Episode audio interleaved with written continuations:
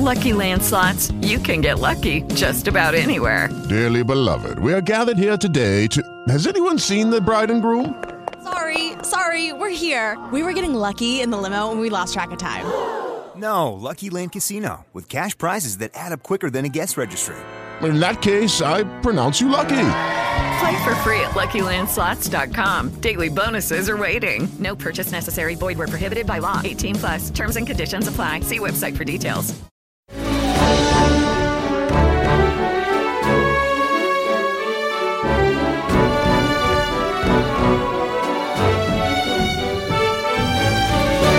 Ciao amici, ben ritrovati a quanti già seguono questo podcast dall'inizio e benvenuti ai nuovi ascoltatori. Siete in compagnia di Don Domenico e state ascoltando Letto tra le righe, il primo podcast di ispirazione cristiana che attraverso testi di canzoni famose, film o romanzi cerca di riflettere su valori cristiani utili per la vita di tutti gli uomini. Oggi ascolteremo una intervista a una persona par- molto speciale eh, che eh, ci verrà a parlare di coronavirus. Mamma mia, un argomento di cui non abbiamo sentito parlare per niente ma vi prometto che eh, ci dirà qualcosa che ancora non avete sentito dire e ci saranno degli spunti di riflessione che certamente saranno utili per la nostra vita cristiana o, o non cristiana che sia perché quello che noi diciamo eh, lo diciamo ricordiamo anche per i non credenti e oggi mi sono voluto avvalere nuovamente di una scienziata, lei è una biologa e ci è venuta a trovare per dirci qualcosa di molto molto particolare e singolare. Luciana Impera, ciao Luciana! Ciao a tutti. E grazie dell'invito. grazie a te per averlo eh, accettato, per averlo accolto. Uh, Luciana è una uh, biologa, quindi è una persona specializzata nel settore.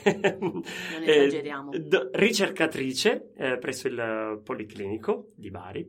E eh, è importante perché con lei in questi giorni nasceva una riflessione attorno a questo evento che, mm, diciamo, lo chiamiamo proprio evento perché in effetti è, mm, non è un pericolo così come secondo me lo stanno descrivendo e in corso di puntata cercheremo di capirlo insieme a lei, ma è qualcosa che si sta, è uh, qualcosa che viene montata, mm, è una cosa che secondo me viene montata, ma prima di arrivare a conclusioni io uh, cercherei con Luciana di capire uh, che cosa sta succedendo.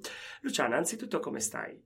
Bene, grazie. E, e tu come stai? Eh, sono un po' esagitato perché esco già da un'altra registrazione. Sintomi parainfluenzali? Uh, ho un po' di raucedine, in effetti, okay. che mh, mm, cerco di schiarire con colpi di tosse starnuti. Gomito flesso, mi raccomando. Ah, ok, sì, sì. Ci ho provato stamattina mentre celebravo messa, però ho dovuto mettere la mano, era l'unica cosa che avevo libera perché, sai, con i paramenti non era il caso. E quindi, mh, così. Scherzi a parte. E, Luciana, quindi tu che, di che cosa ti occupi? Fondamentalmente? Um, sono una biologa e um, sono assegnista di ricerca presso il reparto di ematologia al Policlinico di Bari e mi occupo essenzialmente di citogenetica eh, sia molecolare che convenzionale. Mm. Eh, DNA, diciamo così, mm, guardo il DNA, i cromosomi al microscopio. Essenzialmente mi occupo anche di biologia molecolare quando necessario. Questa cosa mi affascina tanto perché già la parola biologia riguarda ciò eh, che è vita e quindi bios, no? E possiamo, mi piace definirlo come discorso sulla vita, quindi voi vedete come procede la vita, ce la raccontate. Sì, noi vediamo quelli che sono i tasselli forse della nostra esistenza, ossia i cromosomi, come il DNA si mostra ai nostri occhi. Molto bello, mi affascina da sempre. Mm, Luciana, eh, attorno a questo virus che stiamo sentendo parlare tante volte, soprattutto ultimamente, è stato creato, secondo me, un vero e proprio panico mediatico. Eh, ci aiuti a capire se c'è davvero eh, da avere paura eh, e che cosa spaventa le persone fondamentalmente. Partiamo dal presupposto che la paura spesso nasce da ciò che non si capisce. Eh, non si capisce o perché si hanno poche informazioni in merito oppure perché l'acquisizione di queste informazioni eh, è fuorviante, cioè avviene attraverso quelli che sono dei, i media che hanno come scopo non tanto eh, informare quanto divulgare in maniera propagandistica delle informazioni. Con ciò non voglio assolutamente sminuire l'importanza del Covid-19, che è appunto il coronavirus di cui si parla e si straparla in questi giorni. Che ricordiamo è questo il nome proprio perché ci sono diversi ci tipi sono di diversi coronavirus. tipo- tipi di coronavirus. Mm, Molti coronavirus mol- molto probabilmente li abbiamo mm, già avuti in passato ehm, con delle semplici influenze o raffreddore, ad esempio. Pertanto, mh, parto, ripeto, dal presupposto che è importante parlare del Covid e non sminuire l'importanza di questo virus, perché possiamo dire ad oggi che è annoverato tra quelle che sono le cause eh, delle malattie attualmente più diffuse. Però è vero anche che dobbiamo vedere un po' tutti gli aspetti di questa epidemia e non pandemia, epidemia. Eh, ad esempio, potremmo fare eh, in maniera molto semplicistica dei confronti con delle diffusioni di virus ehm, già avvenute in passato e mh, o contagi che attualmente esistono ancora, ma eh, che, lasciatemelo dire, non fanno più notizia. Eh, certo. Quale ad esempio la suina, il Ah, famoso N1H1, eh, che in realtà esiste ancora, ma che non se ne parla più perché ormai non, non fa più scena. E quindi. In che mm, senso non fa più scena? Non, non aiuta a creare panico? nel senso che non abbiamo l'aggiornamento ora per ora come in molti giornali, soprattutto online, avviene, tipo il numero dei contagiati è aggiornato ora per ora. Eh, voglio precisare ancora una cosa, il numero dei contagiati non significa il numero degli ammalati. Mhm. Al di là che molti eh, contagiati manifestano dei sintomi parainfluenzali, sintomi ossia comuni a quelle che sono anche le influenze stagionali, che può essere appunto un raffreddore della febbre eh, non molto alta. In questo caso il coronavirus, il Covid-19, porta- potrebbe portare a complicazioni respiratorie in soggetti eh, che presentano però già delle- dei deficit respiratori o comunque delle patologie in corso. Pertanto sì, è importante eh, sapere di che cosa stiamo parlando, ma non fare allarmismo. Cautelarsi è un conto, segregare gente o escluderla dalla propria vita è un altro. Ci sono dei virus che si diffondono anche molto più rapidamente eh, rispetto a questo. Uno dei tanti potrebbe essere ad esempio il morbillo, che un- una diffusione aerea molto più importante rispetto a quella del coronavirus attuale. Chissà perché del morbillo non ne parliamo. Eppure, forse perché magari è stata trovata già una cura e quindi quantomeno lo si può arginare più facilmente rispetto a questo nuovo virus che rimane ancora un po' misterioso. Ma ehm, è chiaro che poi alla fine non se ne parla perché chi sceglie di parlarne, sappiamo benissimo, l'informazione, la comunicazione eh, sono eh, anche dei veicoli di potere, per cui attraverso ciò che si sceglie di, ehm, di- di- di divulgare, ecco che mm, si va affermando un potere piuttosto che un altro, o magari anche ehm, si cerca di distrarre un po' l'attenzione da alcune cose ben più gravi per arrivare a parlare eh, di, qualcosa che in realtà spaventa, ma non, non è poi da tenere così mm, in considerazione, che non dovrebbe sembrare così catastrofica come invece viene rappresentata. Creare situazioni di panico certamente non è la cosa migliore, però è un po' quello che si è venuto ad ingenerare. A te eh, è capitata magari qualche occasione di assistere a qualche occasione di, di panico, non so. Sì, sì, ti, ti racconto un aneddoto emblematico, potremmo dire, di questi ultimi giorni. Un uomo con dei sintomi parainfluenzali si rivolge al suo medico convinto di aver contratto il, il coronavirus, Ah, il, bene. il famoso coronavirus di cui tanto parliamo, il Covid-19. Eh, il medico avvia pertanto tutta la procedura, Eh, certo. ossia il tampone e, e tutti i controlli che, che ne seguono. Il tampone risulta negativo al Covid-19. L'uomo è contentissimo, tira un sospiro di sollievo. Il medico però dice: Aspetta, però, guarda che però sei positivo al virus influenzale H1N1 e eh, che comunque potrebbe portare eh, in passato, per dire qualche anno fa, ha portato la febbre Eh certo, ricordiamocelo. ecco appunto. E lui risponde tutto tranquillo, soddisfatto: Ma fa niente, fa niente. L'importante è che non si tratti del coronavirus. Mamma mia, Quindi- siamo veramente a- a- de- A al, delirio. follia. Sì, sì, sì, una fobia veramente esasperata.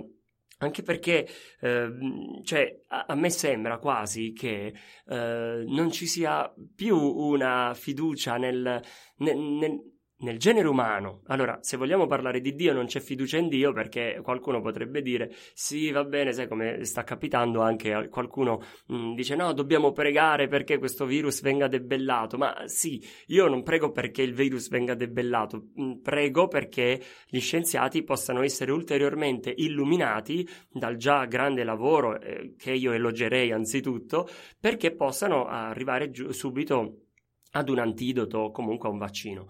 E, ehm, e pensavo anche come eh, anche la fiducia nell'uomo stesso ormai viene, viene meno. Eh, noi parlavamo sì di paura, di panico, tutto quello che vogliamo, ma c'è anche un, un discorso di eh, credere forse un po' troppo poco nel, eh, nel, nell'uomo in quanto tale e quindi anche nella scienza. Allora non vogliamo parlare di fede perché magari la fede può essere troppo mh, irrazionale. Parliamo di scienza, parliamo di, di qualcosa di concreto, di razionale, va bene, ma perché si ha quasi paura di affidarsi alla scienza o comunque mm, si preferisce cavalcare l'onda del panico e di quello che si dice in tv piuttosto che magari andare a cercare eh, delle informazioni dettagliate, più precise su mm, magari eh, posti mm, o siti o, o, anche giornali, riviste eh, specifiche di quella materia, magari delle riviste sci- di scienze, eccetera, che possano aiutarci a comprendere meglio piuttosto che farci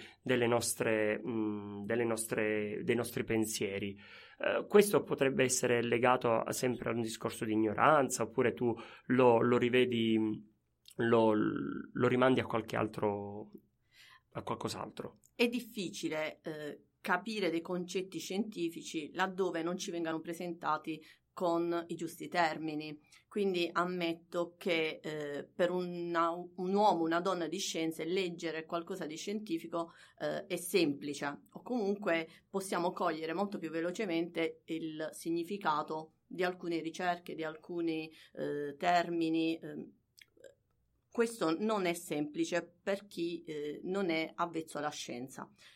Per questo, eh, come ho detto già prima, i media dovere, dovrebbero cercare di eh, fornire delle informazioni che siano eh, reperibili da tutti, ma soprattutto comprensibili da tutti. A volte si parla in termini di contagiati, ripeto, la parola contagiati già ci incute panico, terrore rispetto alla parola eh, ammalati o eh, rispetto a eh, adesso eh, si comincia a parlare finalmente di guariti, mm. cioè persone che molto esatto. probabilmente non hanno neanche eh, avviato una terapia antivirale o di altro tipo, ma che già dopo qualche giorno eh, stanno meglio. Quindi con molta probabilità sì, ci sono sicuramente dei casi complicati, cioè dei casi in cui questa, eh, questo contagio virale porta delle complicazioni ma è vero anche che ci sono tantissimi casi in cui si ha una guarigione laddove eh, il soggetto è un soggetto sano, come nei bambini. I bambini, ad esempio, non sembrano mostrare ah, quasi sintomi e eh, comunque non ci sono stati finora decessi tra bambini. Sì, in effetti mh, quello che dicevi tu adesso si incomincia a parlare di guarigioni, di guariti, eh, perché in effetti diciamo, forse evidentemente a livello di comunicazione ci si è resi conto di aver un po' esagerato o comunque si è deciso di far rientrare un po' l'allarme. E questo e dipende proprio veramente da un circuito di comunicazione, l'informazione che cosa fa, in realtà ci danno le informazioni che noi vogliamo sentirci dire. Eh, è un po' l'effetto delle echo chamber, le chiama qualcuno, delle camere uh, di eco, dove uh, tu ti inserisci per risentire te stesso, per risentire quello che vuoi sentire, no? eh, ti circondi di quelle informazioni, di quelle, uh, oppure ascolti, oppure ci danno le informazioni che avvallano già nostre, delle nostre pregresse idee, eh, per cui io mh, ho paura della pandemia, so che il mondo ha paura della pandemia, parlo di pandemia e quando si è arrivato a parlare di questo a me ha dato parecchio fastidio perché cioè, parlare di pandemia significa che tutto il mondo completo ne è coinvolto e che non, non se ne uscirà più. In realtà eh, nemmeno di epidemia io ne avrei parlato, avrei parlato di contagio, punto, cioè sarei rimasto a questo. Però ecco, l'informazione, la notizia avrebbe tirato di più quanto più si fosse cavalcato sui termini e questo eh, in effetti è riuscito molto bene.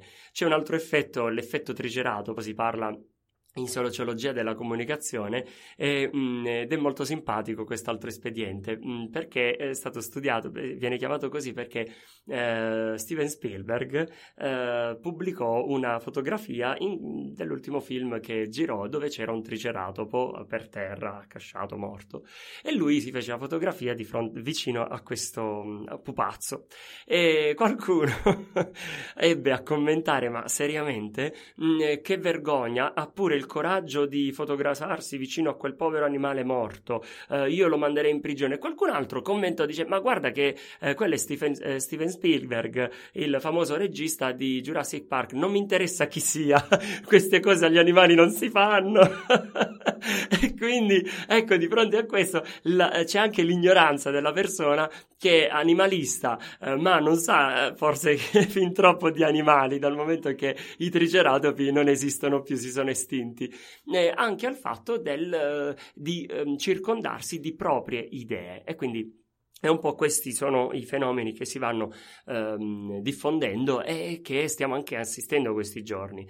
Eh, la fobia che non ci sia più cibo, la fobia... Eh, infatti abbiamo, eh, abbiamo, eh, abbiamo, assistito a tante immagini davvero apocalittiche. Eh, volevo farti un'altra domanda, sai, l'uomo, a proposito di queste immagini apocali- apocalittiche, trova sempre un po' l'ispirazione, trova sempre, mh, mm, ecco, spunto da queste idee di, di, di apocalisse, queste immagini che sono un po' così uh, eccentriche per quanto riguarda, uh, per ciò che riguarda le persone, il futuro del, dell'umanità, eccetera. E quindi si lascia affascinare da cataclismi, pandemie e via dicendo. E si scrivono molti film, sono, abbiamo visto tanti film, abbiamo visto anche, ci sono anche dei libri, delle canzoni al riguardo. Uh, secondo te sono attendibili queste storie, queste cose? Cioè, quanto c'è scienza, quanto c'è uh, di, di fantasia? Adoro la scienza tanto quanto la lettura di libri e mh, mm, ho, qualche anno fa mh, mm, mi è stata consigliata la lettura di, di un libro eh, a tal proposito, eh, Cecità di, di Saramago. Saramago eh, non è uno scrittore da quattro soldi, stiamo parlando di un premio Nobel per la letteratura, quindi eh, comunque va letto e apprezzato nel suo stile, nel, nel suo genere. Eh, molti autori però nel corso del, del, tempo si sono cimentati in queste opere, potremmo dire appunto apocalittiche, descrivendo scenari atroci ma per assurdo traslabili eh, nella nostra realtà, cioè nella realtà di uomini e di donne fragili, vulnerabili non solo da malattie ma da fobie che eh, fanno emergere, ahimè, la nostra miseria. Uh, in questi giorni, ripeto, mi è tornata in mente assolutamente Cecità. Uh, Cecità è un libro molto forte um, perché ti fa toccare la miseria umana con mano e ne resti scioccato e, ahimè, disgustato. Uh, l'autore praticamente racconta di un contagio molto particolare in cui i cittadini di questo luogo indefinito, in un periodo indefinito, diventano ciechi. Ah. Tutti, tutti ciechi po', diciamo come questo coronavirus che si con- contagia tutti e quindi tutti hanno, sono positivi al tampone del Covid-19. Mamma mia, un libro, presagio! in questo libro, un libro del 95 tra l'altro, quindi non è un eh, libro molto vecchio, tale, eh, tale cecità... C'era stata diff- manco la suina? No, assolutamente. Eh. Tale cecità si diffonde velocemente, a tal punto che viene degre- decretata una segregazione, una quarantena per tutti i contagiati, al fine proprio di bloccare questo, questo contagio. Durante la quarantena però... Eh, succedono eventi eh, terribili anche di violenza fisica, eh, dove i più forti cercano di prevaricare sui più deboli. Scene davvero, davvero toccanti che mi hanno segnata e mi hanno fatto star male. Non hai dormito più? Ah, in realtà non ho dormito, ma mi sono sentita male proprio fisicamente. Eh, in alcuni punti, praticamente le scene quasi le, le vedi, si materializzano davanti agli occhi e tu vorresti essere cieco in quel momento, cioè non vedere, ah, ma ecco sai perché. che sta accadendo. Ah, okay. L'autore, ripeto, non si risparmia né in pessimismo e né in atrocità. Eh, perché è proprio l'uomo nel suo essere sociale e allo stesso tempo antisociale a non fermarsi davanti a nulla e a nessuno. Basta la paura di un contagio a far regredire lo status da uomo a ominide permettimelo, Oh, da buona evoluzionista che nasco, eh, o forse ancora un po' più indietro rispetto a, diciamo, alla nostra storia evolutiva. Quello che mi sento di dire eh, è che cerchiamo di ripristinare il giusto equilibrio tra prudenza e allarmismo, tra cautela e segregazionismo, tra informazione e fake news, tra scienza e diceria perché eh, molti casi di discriminazione a cui abbiamo assistito sicuramente sono fondati sull'ignoranza e molti atti di violenza anche a, a cui abbiamo assistito eh, in rete Mamma o dal mia. vivo Sì, sì, sono sì, sicuramente dettati da fobie autoindotte. Sì, sì. che io non, non giustifico in alcuna maniera. Ci sono tanti libri, ripeto, che parlano di pestilenze o di eh, contagi di, questa, di questi virus. Cecità lo, consig- lo consiglio come lettura per quanto io ne sia rimasta scioccata. Beh, sì, in effetti, per chi è sensibile, io eviterei di, di poter leggere questo, questo romanzo. Anche se in questi ultimi giorni sta andando Sta molto, schizzando, sì. sì, stavo vedendo Sì. che sono schizzate le vendite di alcuni libri, tra cui Cecità e anche quello di Camus. Sì, giusto? La, la peste, sì. Mamma mia, eh, c'è, c'è quasi un ritorno. Quel libro è meno apocalittico di cecità. Per quanto si chiami La peste, posso assicurare che è meno apocalittico di cecità che invece ti lascia veramente senza parole, senza fiato. Io mh, e concludo, cioè andrei verso la conclusione mh, tornando su una riflessione, cioè quella di come, vedete, mh, cioè, noi ci abbandoniamo a queste, tutti questi discorsi, tutti questi contorni, allo spettacolo, ci appassioniamo e non ci appassioniamo invece a ciò che la scienza è capace di fare, ricordando che la scienza è comunque un dono di Dio e è Dio che permette anche all'uomo di scoprire, di innovarsi. Mi, mi affascina una cosa che mi avevi detto a proposito dell'evoluzione, dell'evoluzionismo, che anche i virus sono ehm, il risultato del- dell'evoluzio- dell'evoluzione Sì, dell'uomo. è la che- vita che va avanti, che la- assolutamente, Mm, Come, come tutti gli esseri viventi, quindi uomini, animali in generale, virus, batteri si evolvono. Il Covid-19 è sicuramente un'evoluzione della specie di quella famiglia di virus. Eh, sì, qualche tempo fa forse ti ho detto la vita va avanti, nel bene o nel male la vita va avanti, i cosiddetti salti evolutivi eh, a volte non li apprezziamo perché mm, destabilizzano quella che è la nostra routine, il nostro vedere la vita di tutti i giorni, anche vedere la nostra salute quotidiana. Però sì, in realtà la vita va avanti, evoluzionisticamente va avanti. Questa cosa mi fa molto riflettere sul fatto che comunque sia Dio a permettere che eh, anche questi virus si, cioè, vadano avanti. Perché non li debella? Perché non, non- non lascia solamente gli uomini che vivono felici e contenti?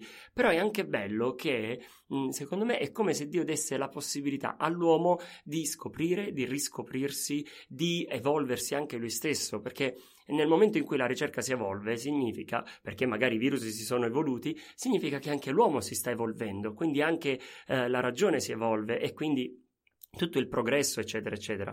E, mh, inserendolo in un discorso divino, a me, fa, a me piace questa cosa perché c'è comunque dietro la mano di Dio che rende possibile tutto, rende possibile l'evoluzione del virus, ma rende possibile anche l'evoluzione della, della- della ricerca. E, mh, a proposito di ricerca eh, che si evolve, eh, ci sono mh, tan- cioè la, la ricerca ci insegna come la scienza si stia, eh, stia progredendo su tanti campi, su tanti eh, studi importanti, Ehm, ad esempio anche su mh, donne che hanno delle difficoltà a, mh, ad avere dei figli o che comunque ehm, sapendo di non poterne avere in virtù di un ciclo di, di chemio ad esempio eh, ci sono delle soluzioni che la scienza eh, propone. Sì, eh, io sono una di quelle scienziate che è assolutamente a favore della tecnologia eh, scientifica, eh, laddove di supporto alla vita e non in sostituzione Eh, alla certo. vita. Ehm, in questo caso, eh, ci come hai già detto, cioè ci sono molte donne eh, che subiscono appunto dei trattamenti chemioterapici o radioterapici. Eh, nella maggior parte dei casi queste donne mh, diventano sterili, quindi non hanno più la possibilità di avere figli. Eh, quando ciò accade in donne molto giovani, poco prima di iniziare una terapia, si, si chiede alla donna di ehm, stimolare una produzione eh, di ovuli in maniera tale da poterne poi conservare, crioconservare alcuni e laddove si decide poi di portare avanti una gravidanza, di scongelare, fecondare e eh, insomma portare avanti una gravidanza. Eh, la tecnologia oggi ci permette addirittura di farlo anche senza stimolazione ovarica, significa prelevare una parte del tessuto ovarico e stimolare in laboratorio la formazione dell'ovocita maturo per poi crioconservare questi ovociti e scongelarli e fecondarli nel momento in cui la donna decide di portare avanti un'altra vita. Questo eh, mi, affascina, mi affascina perché in Anche questo caso sì, la scienza aiuta la vita ad andare avanti non solo l'evoluzione. E ditemi voi se non c'è un disegno divino davanti a tutto questo, Dio che è vita e permette anche questo. Luciana, ti ringrazio, è stato bellissimo questa puntata inaspettata. Eh, io ieri sera gli ho fatto questa proposta a bruciapelo e quindi ho detto Luciana ti voglio, anche perché a febbraio, a gennaio non, non, non c'è stata la puntata di, da, di, Letto tra le righe. E quindi ho detto prima che finisca febbraio voglio, ah, visto che ho approfittato del giorno in più di questo febbraio, visto che è l'anno bisestile, e qualcuno tra l'altro mi faceva riflettere, vabbè queste sono credenze se, che ogni volta che c'è l'anno bisestile ci sono delle cose strane. Gli eventi apocalittici. Sì, tipo questo, tipo non mi ricordo che altro c'è stato quest'anno, eh, vabbè insomma, e legano tutte, tutti questi eventi all'anno bisestile. Io non ci credo. Ovviamente neanche io. io credo alla scienza e credo a Gesù. Amici, Grazie per, per, averci dedicato il vostro tempo ad ascoltare questa puntata. Anche questa puntata giunge al termine e mh, per quanto riguarda noi ci risentiremo uh, prossimamente con altre novità, altre interviste, altri personaggi molto importanti. Uh, se non l'avete ancora fatto vi ricordo che mh, anche po- potete lasciarmi insomma i vostri preziosi commenti sui miei contatti, Telegram uh, chiocciola Dombru è il mio contatto privato, poi potete potete trovare anche nel sito www.enunciatedei.it altri contatti, altri progetti e mh, mm, mi raccomando, è importante che vi facciate sentire perché mi aiutate anche a crescere e mi potreste dare spunto per altre puntate. E intanto vi do appuntamento alla prossima puntata e salutiamo ancora uh, Luciana che Grazie e un saluto a tutti. Grazie a te Luciana e grazie a voi ancora e buona giornata a tutti.